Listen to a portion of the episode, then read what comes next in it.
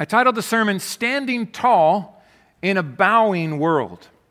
Standing tall in a bowing world. And I apologize up front, especially to the kids who felt like I left them on a cliffhanger last couple weeks ago. It's going to happen again, right? We're only going through verse 18 today.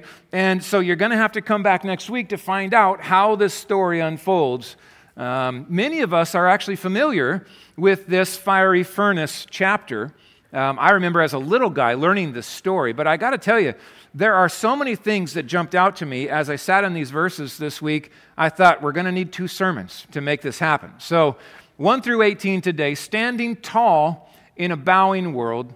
Let's just begin with the question we left off last week asking Is Nebuchadnezzar really a changed man? Now, remember last week what he said. This was his word he responded to the, the work that Daniel had done through the, the Lord in telling him his dream and giving the interpretation. He said, Truly, your God, Daniel, is God of gods and Lord, Lord of kings, and a revealer of mysteries, for you've been able to reveal this mystery. Now, is this lip service or is this a changed man? Sometimes, even in our own lives, we'll bump into situations where people will run into uh, a, a, church experience or contact with God's word or something. Maybe they see a movie or hear a song and it sounds like, oh man, they're changed. But here's what happens the best way to see the, the change is, is how does it carry? How does time unfold? And the call is constantly keep on your knees before the God of all glory. Well, chapter 3 is going to answer, answer this resoundingly. That was lip service. This man is not changed. He is not uh, a man on his knees before the sovereign God who is Lord of kings. He is indeed still full of himself and full, full of pursuit of his own glory. So let's see how he responds to this interpretation from last week. I called the first three verses here Legacy Project. Legacy Project.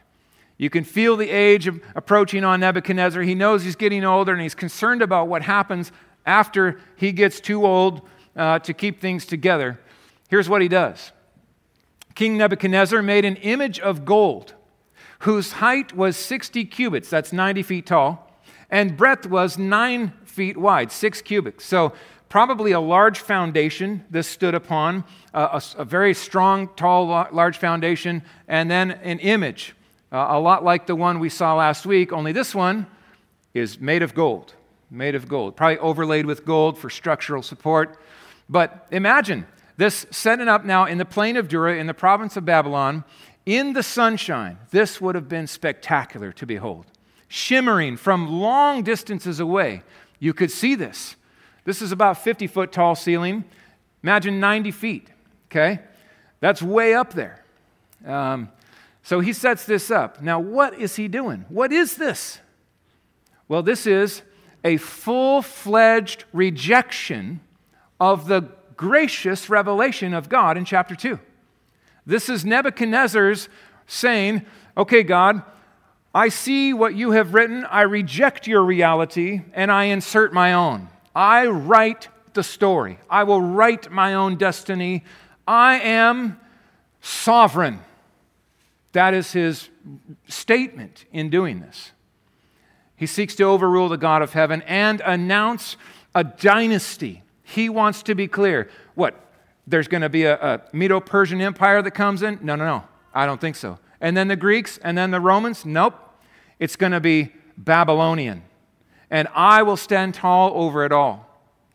Look at the differences here, artist renditions from chapter 2 in the image of the of the dream that God revealed. This is true history.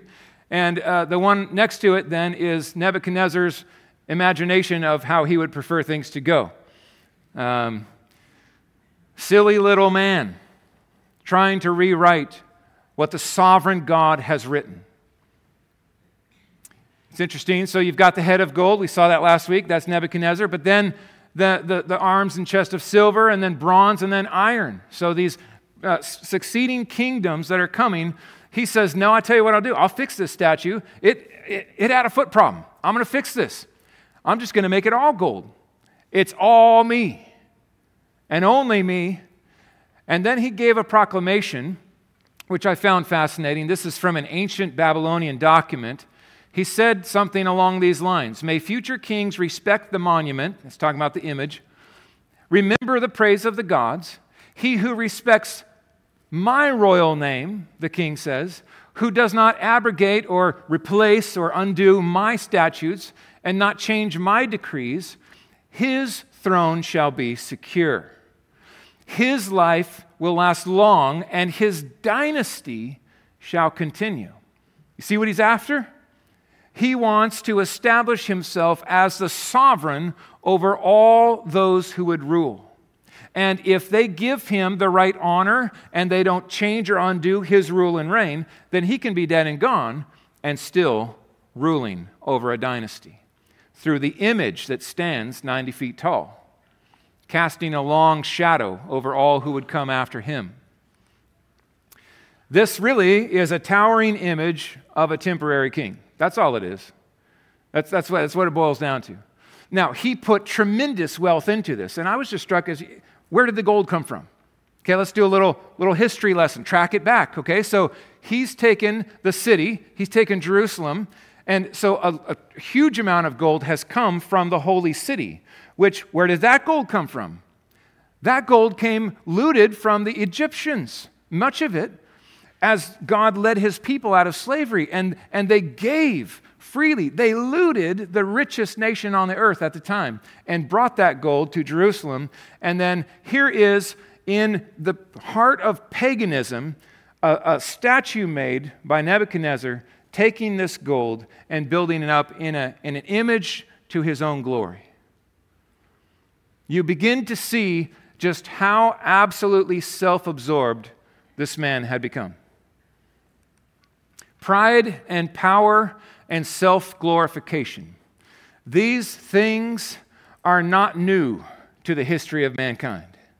They go together quite often. In fact, if you turn on the news, you will see echoes of these in our day rampant displays, oftentimes when it comes to ruling or overseeing or positions of authority. You see this grow. And I would just say this when you consider leaders, be it in politics or in the church, be warned of leaders who basically exist to point to themselves. Be careful with leaders like that because they can get so full of themselves that they forget that they are there by the hand of God. And they are sustained. Every breath they draw is a gift from Him. They are to kneel before Him. Now, in our world, we don't see often displays of men and women in positions of leadership and power like that. So, pride, power, and self glorification that is Nebuchadnezzar's aim. That is his, his love. That is the treasure of his heart. And that is where he is aiming for all of this display. I was struck by this because the reality is that there's a, there's a little Nebuchadnezzar in all of us, right?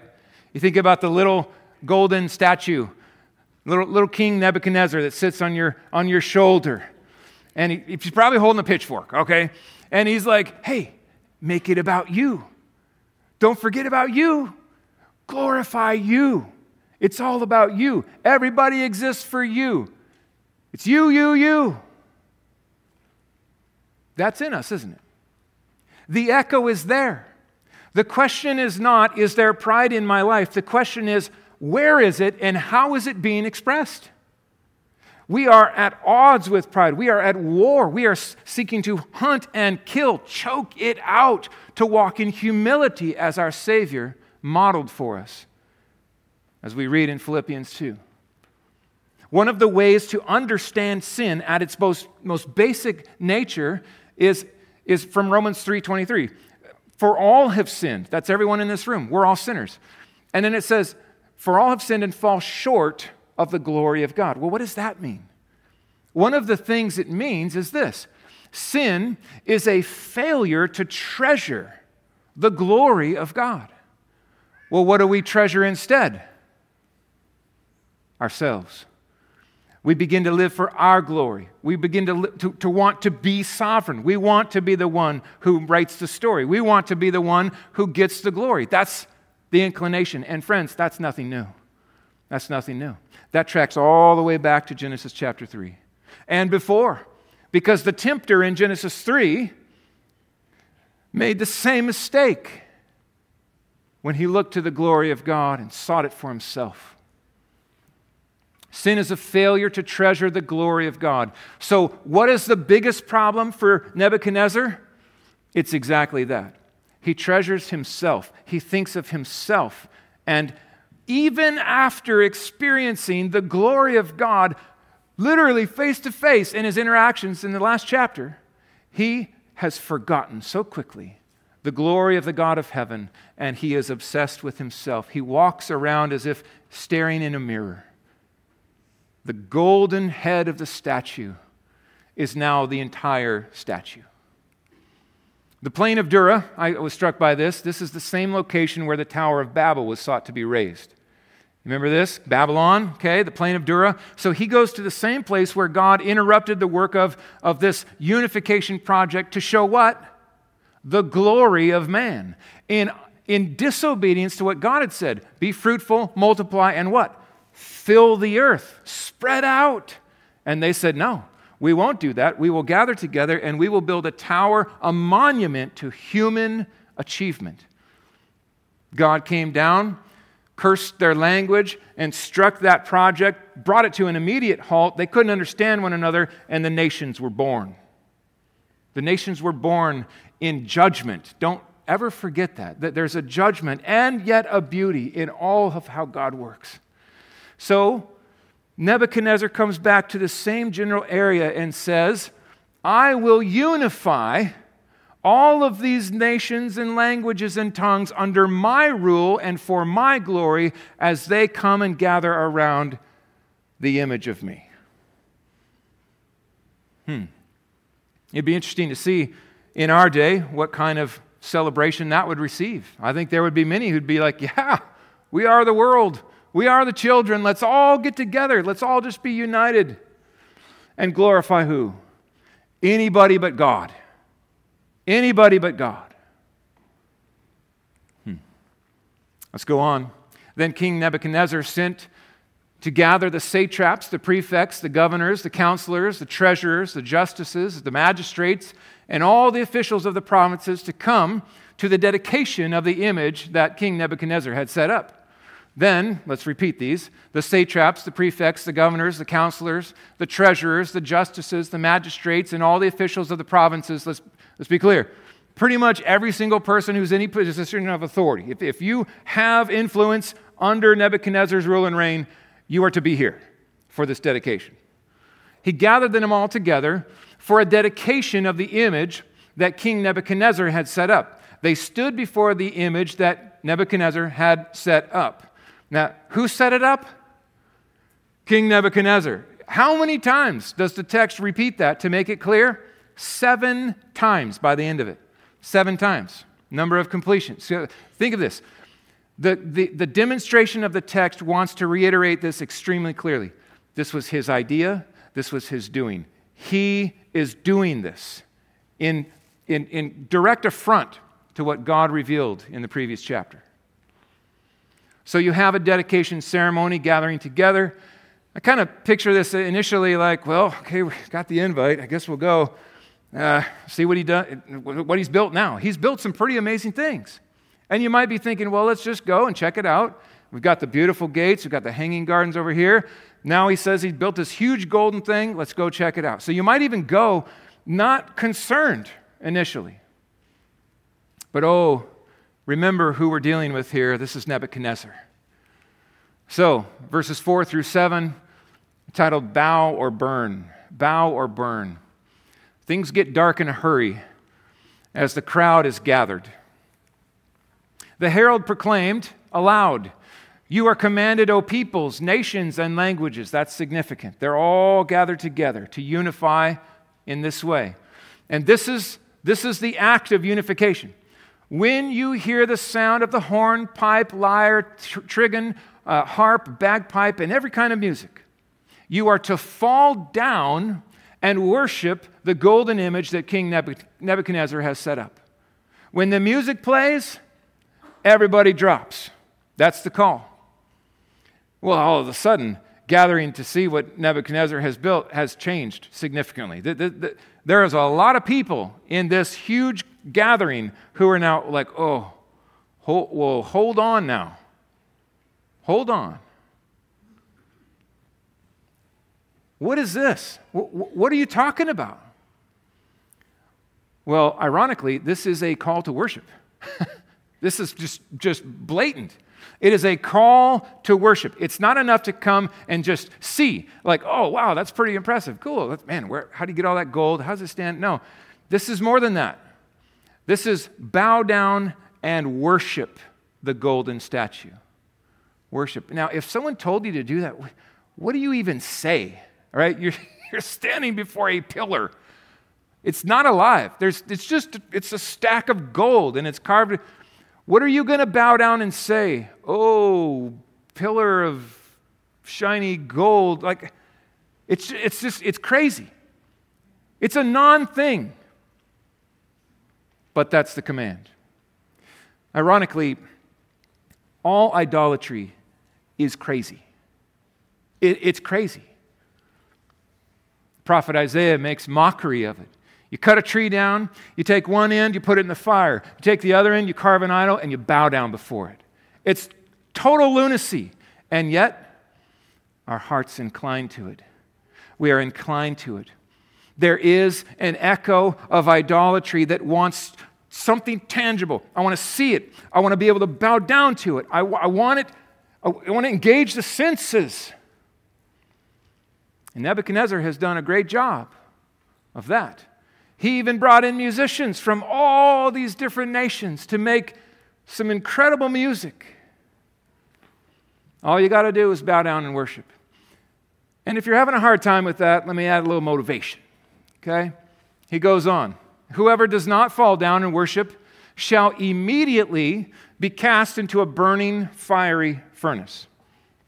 Okay, so this isn't just arrested, hauled off, tried, convicted, and then someday. No, the furnace is there, and it's burning. It's immediate. It, the, you are dragged and thrown in. That is the call. If you don't do this as the king has commanded, you will die. And you will die a very painful death, burned to a crisp. Hmm. Well, that just ramped up the stakes a bit, right?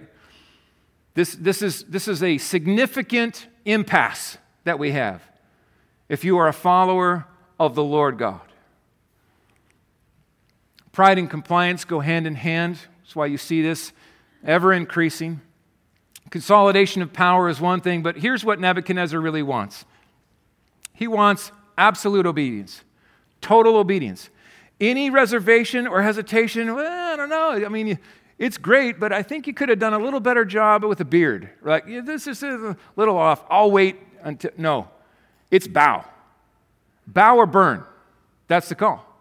No arguments, no explanation needed. That's what he wants.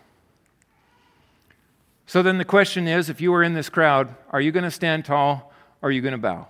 And you know this. I mean, you know, here you are. You're in this massive sea of humanity, and the music, you see them. They're about to play. How the bagpipes are happening there, it's, it's beyond me. But they got all kinds of cool instruments, and the, they are ready to go, and you are there. What are you going to do? What are you going to do? Friends, one of the things that I was struck by as I studied is how God has been preparing these men for this moment. He prepared them in chapter one by showing what he can do with kale and carrots, right? He, prepared them in chapter two by showing them that he could do what no one else could do as he answered the prayers they prayed. It wasn't just Daniel who was praying. Remember this. These three were praying as well. And now they find themselves in this situation. How will they respond? When the music played, nearly everyone dropped and began the silliness and the insanity. What are we saying? what's happening? What, are you, what, what do you say? I don't know. Just start talking. Say something. Nearly everyone fell to their knees. Now, if you've ever been in a crowd and you're standing and talking to someone, and then all of a sudden you look around and everyone's seated, and you're like, whoa, it is incredibly awkward. You, you are standing, and everyone else is seated. That's what's going on here. The music plays, and the masses fall to their knees. Hmm. Friends, believers have found themselves in this situation time and time and time again. Probably not before a 90 foot golden statue, but oh, how many times throughout history the same thing has played out. Bend the knee and comply, or you will be killed. And what brothers and sisters we will meet someday who stood tall. I will not do it. I will not recant. I cannot, so help me God. What a legacy, friends. what a legacy we have of those who've run the race before us. Now, flattery and jealousy. Flattery and jealousy. Verse 8. Therefore, at a certain time, Chaldeans, uh, certain Chaldeans came forward and maliciously accused the Jews. Now, these Chaldeans, remember who they were? These were the guys who were kind of running the show over all the wise men. They were in charge, and then the whole dream thing happened, and basically, they should be dead. All of them should be dead if it wasn't for Daniel and, and the Lord who graciously spared their lives. But the problem is, is that things have changed for them. They, they have experienced a significant lowering of the rank all of a sudden they find themselves reporting to a teenage Jewish boy who, who is now over all of them. And these three, Shadrach, Meshach, and Abednego, have been promoted to a province in Babylon. So they are, they are not cool with that. They are not happy that there's a, a, a number of teenage Jewish boys, outsiders, who are running things in their area. That's the maliciousness of this attack. They came to accuse the Jews. They declared to King Nebuchadnezzar, O king, live forever. Now, if you want to start and play to the man's pride, here you go to a king who's, who's doing everything he can he, to establish his legacy, and you begin with, O king, live forever. You know, the king, he's like, I like that. I, come on, keep talking. I'm liking how that sounds. That's playing to his ego. And they just keep at it. You, O king, have made a decree. And then they tell every single word of it that every man who hears the sound of the horn, pipe, lyre, trigon, harp, bagpipe, and every kind of music shall fall down and worship the golden image. And whoever does not fall down and worship shall be cast into a burning fiery furnace. Now, at this point, why are they doing this? They are saying, basically, we heard you say this, and we're, we're wanting to know that, that you're a man of your word because you said that this was your commitment, and we want to see if you're committed to upholding your word. They put him in a situation where his ego has to win, he can't help himself. Hmm. They played to pride. And they go on. There are certain Jews whom you have appointed over the affairs of the province of Babylon. They don't like them, they know them, they're, they're not happy with this. Their names are Shadrach, Meshach, and Abednego. These men, O king, pay no attention to you. They do not serve your gods or worship the golden image you have set up. At that point, you can begin to see the vein begin to move in Nebuchadnezzar's neck as, as the red moves past his ears, and he is furious in rage. He commanded that these three be brought Shadrach, Meshach, and Abednego be brought before him. So, he, he basically is saying, How dare anyone defy what I have commanded? Who do they think they are? I am the golden statue, I am the image. And they think that they can break my will? We will show them. So he's in a rage. I just was struck by this, and I, I think as a side note, we need to address this. The king rages again. Have you noticed a pattern with Nebuchadnezzar? He is a man given to rage. What is rage? Rage is anger released. It is, it is when you are overcome with this incredible strength that flows from anger and you just, oh, you release it. You rage. Well, what, what does it look like? Oftentimes, things begin to fly. You begin to throw things or punch pillows or, or squeal the tires or whatever it may be. Or, as some of our responders who are here can, can say, punches begin to fly. People begin to be attacked. Let's just say this categorically. In the Christian life, there is never an appropriate time for the expression of rage. Ever. Ever. A release of self control. You realize self control is a fruit of the Spirit. It is to be on display in the Christian life. So, sure, righteous anger, yes, that can be righteous anger. But, but to release that anger in, in a lack of self control, to completely just, ah, fly off the handle. Nope. Nope. Our God is not like that. The fury of our God is chosen. When Jesus flipped the tables, he did so in total control of his anger. He wasn't flying off the handle and going Tasmanian devil. And neither should we. We should not release rage. So if you're on Facebook and you're angry, just got to vent, just got to vent. Don't do it. It's sin. It's wrong. If your spouse has done something that's really made you angry, don't throw the pillow. Make an agreement, married couples, make an agreement. We will not release rage when we are upset with one another. Because it starts with a pillow, and then it moves to what? A coffee cup? And then what next? And then all of a sudden, the police show up because things got out of hand, and you can't even believe how that happened. Don't go down that road. Rage has no place in the Christian life. This king, godlessly and in total pagan display, rages again. And when this guy rages, people die. People die. Where is Daniel? That's the question that I was one of the first questions I was trying to figure out this week. And the answer is I don't know. I don't know. I can say this with confidence. If he would have been in the mix, he would have been standing tall too right there with his buddies. He would not be bowing. So, where is he? I don't know. But I'm kind of glad that he's not in chapter 3 because uh, it's helpful to be reminded that the God of Daniel is not exclusively the God of Daniel. He's not just Daniel's God, He is the God of all who look to Him in faith. And so, as uh, the, his three buddies prayed in chapter 2, now they find themselves in chapter 3 in a similar situation, praying to the Lord, and he shows up. So, Daniel's not in view in this chapter, but his friends are, and God is very much on display here too. Now, verse 13b to 15 testing loyalty and claiming omnipotence.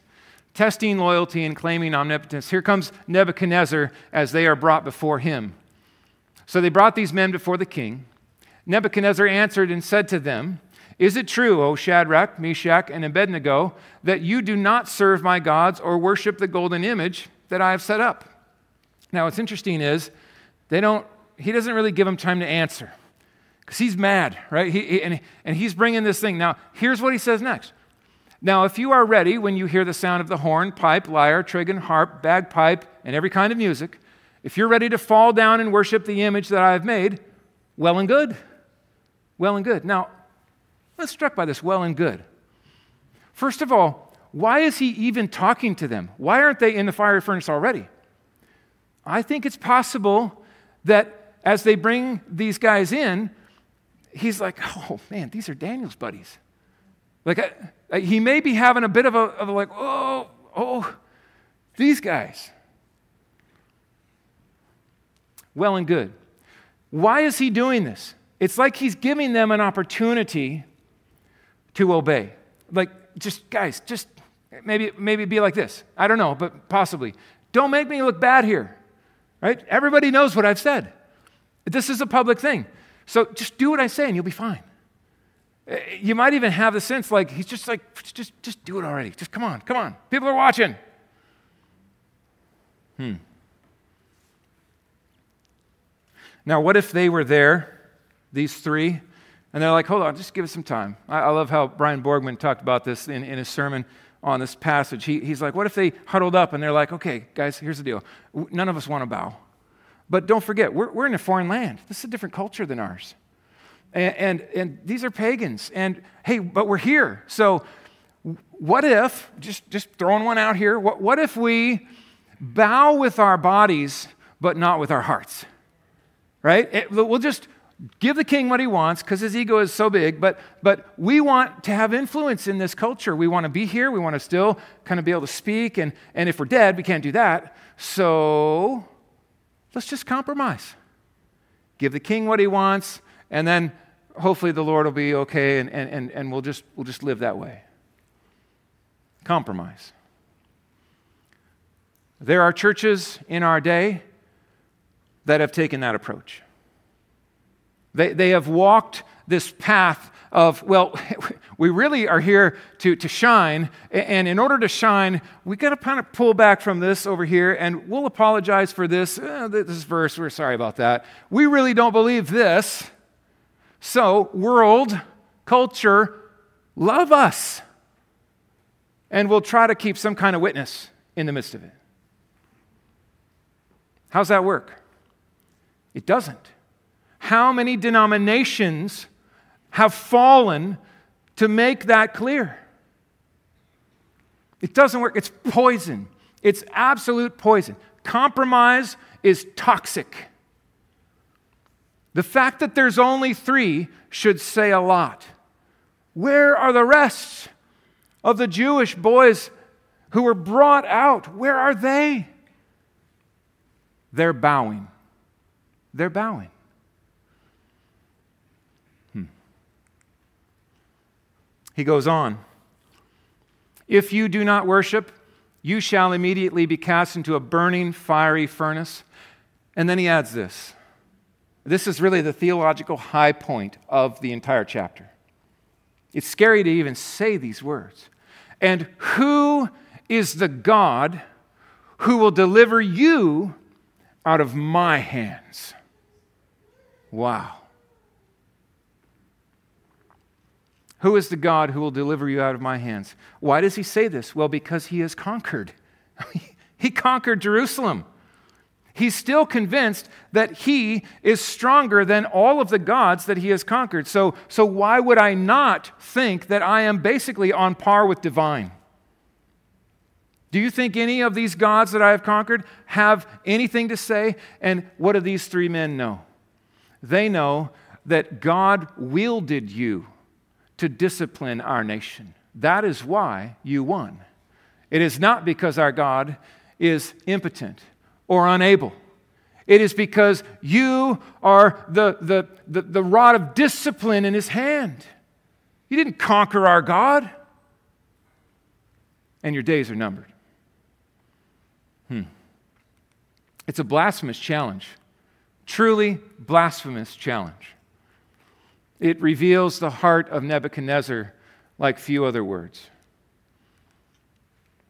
I'm reminded of Psalm 2. The kings of the earth set themselves, and the rulers take counsel together against the Lord and against his anointed, saying, Let us burst their bonds apart and cast away their cords from us. What is our God's response? He who sits in the heavens laughs. Look at this silly little guy with his golden statue. Like a little ant declaring his sovereignty before me, the God of all of creation. It's laughable. The Lord holds them in derision. He's not threatened. God is not threatened by little Nebuchadnezzar. He is not concerned when world leaders rise up and do horrible, evil things. He is sovereign over it all. These men know that. They know exactly what's going on. Firm convictions and the fear of the Lord. Years ago, someone shared this with me, and it's always echoed in my mind. I said, You know, opinions are things that we hold. Convictions, however, they hold us. Think of that. Opinions, yeah, you can have opinions. That, that you hold them. You might hold them. Convictions that flow from the Word of God, they hold you. They hold you. Well, they're true. Capital T truth. It is exactly what it is, and I know it's true, and there's nowhere for me to go. I know it's true. What else am I going to do? But stand. Firm convictions in the fear of the Lord. It is firm convictions, my friends, that are equipped in days of study and days of preparation that meet us exactly in the moment of testing and trial. And God is faithful to do that. He builds us for the moment that we might respond in faith and fear Him and obey Him and trust Him and walk out whatever need be before us. These men know the commandments of God. The very first commandment we read in Exodus 20 I am the Lord your God who brought you out of the land of Egypt, out of the house of slavery. Commandment one You shall have no other gods before me. Period. Pure and simple. Next, you shall not make for yourself a carved image or any likeness of anything that is in heaven above, or that is on the earth beneath, or the water under the earth. That includes a pagan Babylonian king. And then here is a very simple and clear command You shall not bow down to them or serve them. For I, the Lord your God, am a jealous God. He says if you're going to bow before anyone, you should bow before the only one who is worthy, and that, he says, is me. I am the Lord your God. There is only one place to bow, only one person to bow before, and that is the God who is. So the response is actually very simple for these men. They're not fuzzy on what they should do. They know exactly what is expected of them by the Lord Himself, and the strength from heaven meets them in this moment.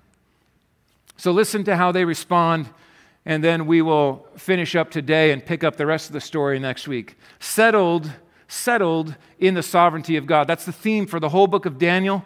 And frankly, it's just, it's a beautiful thing to consider. At rest, at peace, I am confident, I am happy, settled in the sovereignty of God. Their response, verse 16 Shadrach, Meshach, and Abednego answered and said to the king, O Nebuchadnezzar, we have no need to answer you in this matter. Now, how many people do you think told the man that? this is Nebuchadnezzar. He's burning people alive who, who disobey. And they said, We don't even need to answer you.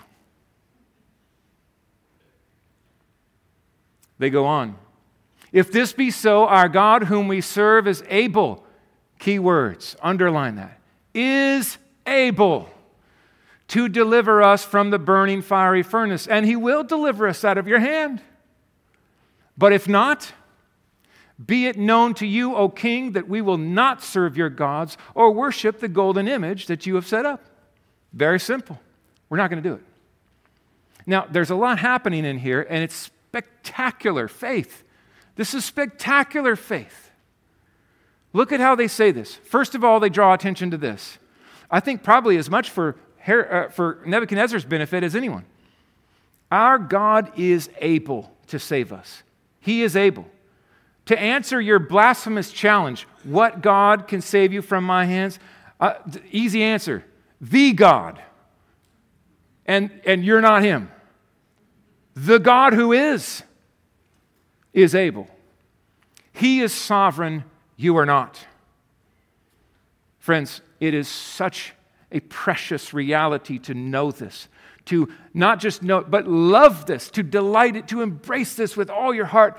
He is sovereign over all. There is no greater comfort in the Christian life than to know that fact. There's nothing you can face where God is like, oh man, wow, what do I do here? I need, I, I, I can't. No, never. It'll never happen. He is able. then they say this He can deliver us, and we believe He, he will. I think that's what they're saying. We're, we're pretty sure He's going to deliver us. But if He chooses not to, but if not, what does that mean? Is that a lack of faith?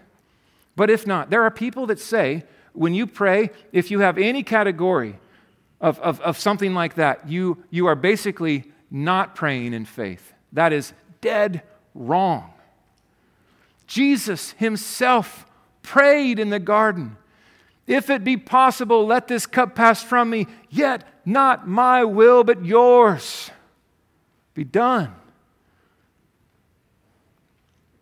Our faith is not in faith, our faith is in God. You see the difference?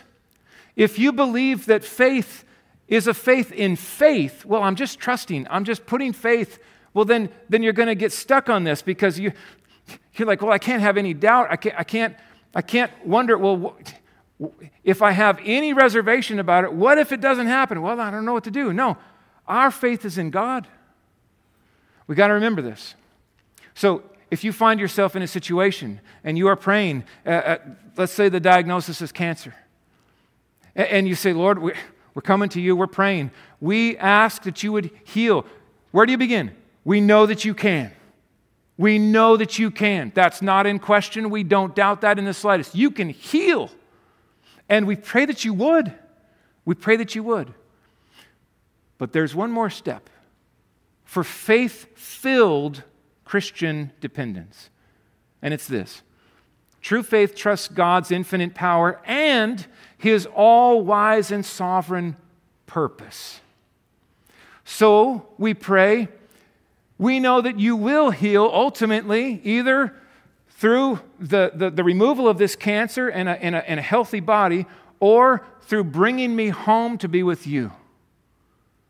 Whatever you choose, we trust. Whatever you choose, we trust. That's not a lack of faith. That is absolute trust in a God who is sovereign and all wise. I've done funerals here. I remember one funeral in particular where a man that we love dearly died, and this room filled up with people, and I preached the gospel. And guess what? That day, there was a man in this room who was saved. Supernaturally, powerfully saved in the proclamation of the gospel. And then you step back and you say, well, why did, why did this man die? One answer of probably 10,000 is that when we put him to rest, God saved. So, his all wise and sovereign purpose. Were we praying, Lord, help, help this man live? Yes, we were praying. Is God able? Yes, he is. But his purpose and wisdom in that was that he would be laid to rest, such that God would do all of these other things. We are not God. We don't see as he sees, but he is, and he is all wise, and he is all powerful. And everything he purposes, he does. Reminds me of Romans 8. We know that for those who love God, all things, all things, every single thing works together for good. He works it together for good for those who are called according to his purpose. Here's another one to draw your attention to. You say, well, what if these guys are martyred? What, what if at the end of the day they're just like crispy in the fiery furnace? Did they not have enough faith? Is that the problem? They didn't, they didn't pray with enough faith? Wrong. God willed that they die as martyrs. Go to uh, Revelation chapter 6, verses 9 through 11. You read this When the Lamb, that is Christ, when he opened the fifth seal, I saw under the altar the souls of those who had been slain for the word of God and the witness they had borne. This is the, the table of martyrs. And they cried out to God with a loud voice. Listen to the title they give him O sovereign Lord. There's an, a, a, a statement of confidence. We trust you, we look to you, and we cry out to you. Holy and true, how long before you will judge and avenge our blood on those who dwell on the earth? What are they crying for? Justice. They're crying for justice. These are those, like these three men, who stood before godless men and were slain. How were they comforted? Well, they were given a white robe and told to rest a little longer. Listen to these words now. Until the number of their fellow servants and their brothers should be complete. That is, those who were to be killed as they themselves had been. You see what's happening here?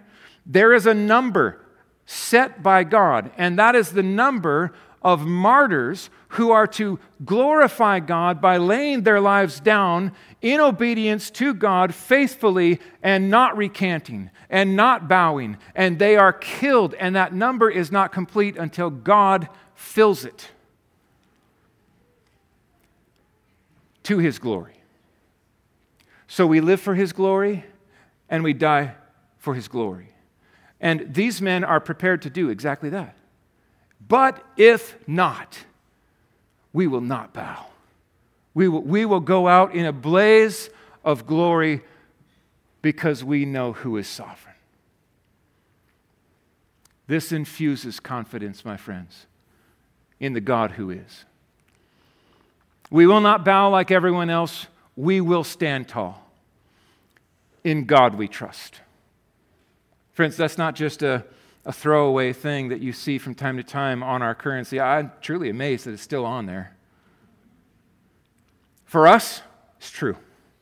It's true. And it changes everything. It changes everything.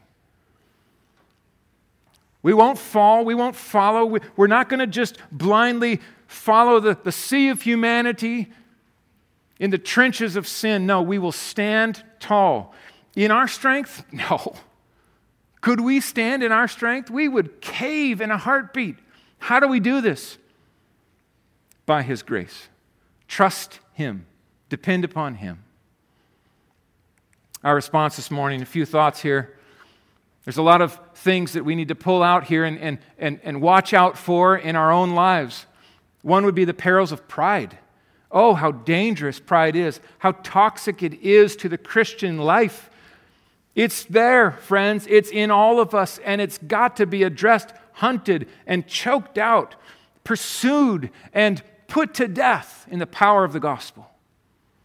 Walk in humility as Christ so did.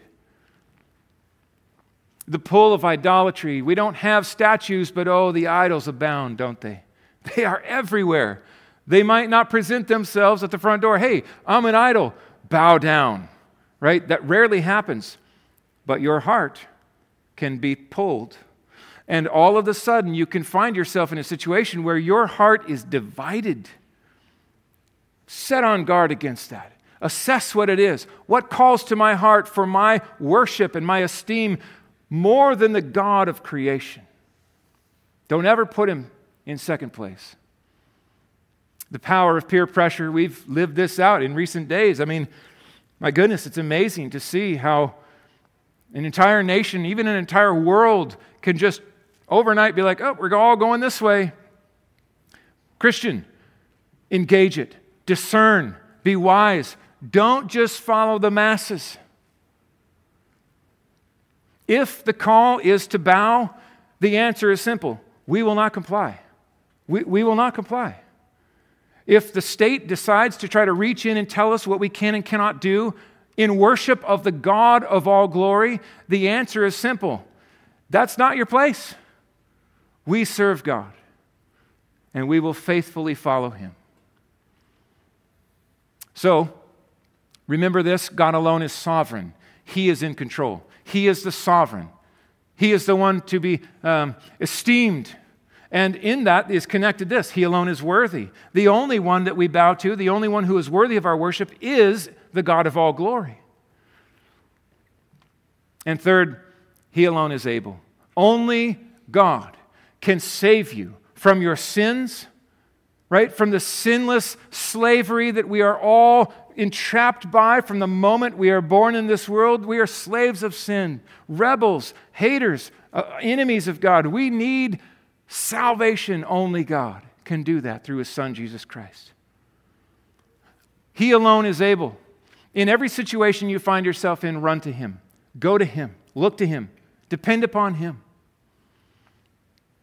And as you do, may the words of Deuteronomy encourage us all. Be strong and courageous, Good Shepherd Bible Church. Be strong and courageous. Do not fear or be in dread of them, for it is the Lord your God who goes with you. It's the Lord your God who goes with you. He will not leave you or forsake you. Now, next week is going to show that. He will not leave you or forsake you. No matter how dark it gets, no matter how intense the pressure, you are not alone. Stand tall and trust Him. Let's pray. Well, Father, we thank you for these encouraging words. We thank you for your promises that meet us in this place. We thank you for the way that you sustain us. Oh, for the comfort that you bring. Lord, I thank you for the example of these three young men. I pray that you would raise up more generations of young people like this, strong, established, confident, trusting you, tenacious to obey you and not follow the crowd. Oh, make it true of all of us, Lord, more and more. We thank you for the state that you've placed us in. It is dark. We thank you for this county, Lord, that you have sought to, uh, to, to reach the lost through us. And we pray that, that we would shine. Help us in the workplace, help us in the gatherings, in the neighborhoods, in all the places that you put us, Lord. Help us to stand tall, for it is in you we trust. It is you that we worship. It is you that we obey. It is you that we fear and honor and esteem. Be glorified, we pray, as we walk through this week. We pray that we would stand tall like these men and stand out for your glory. In Jesus' name, amen.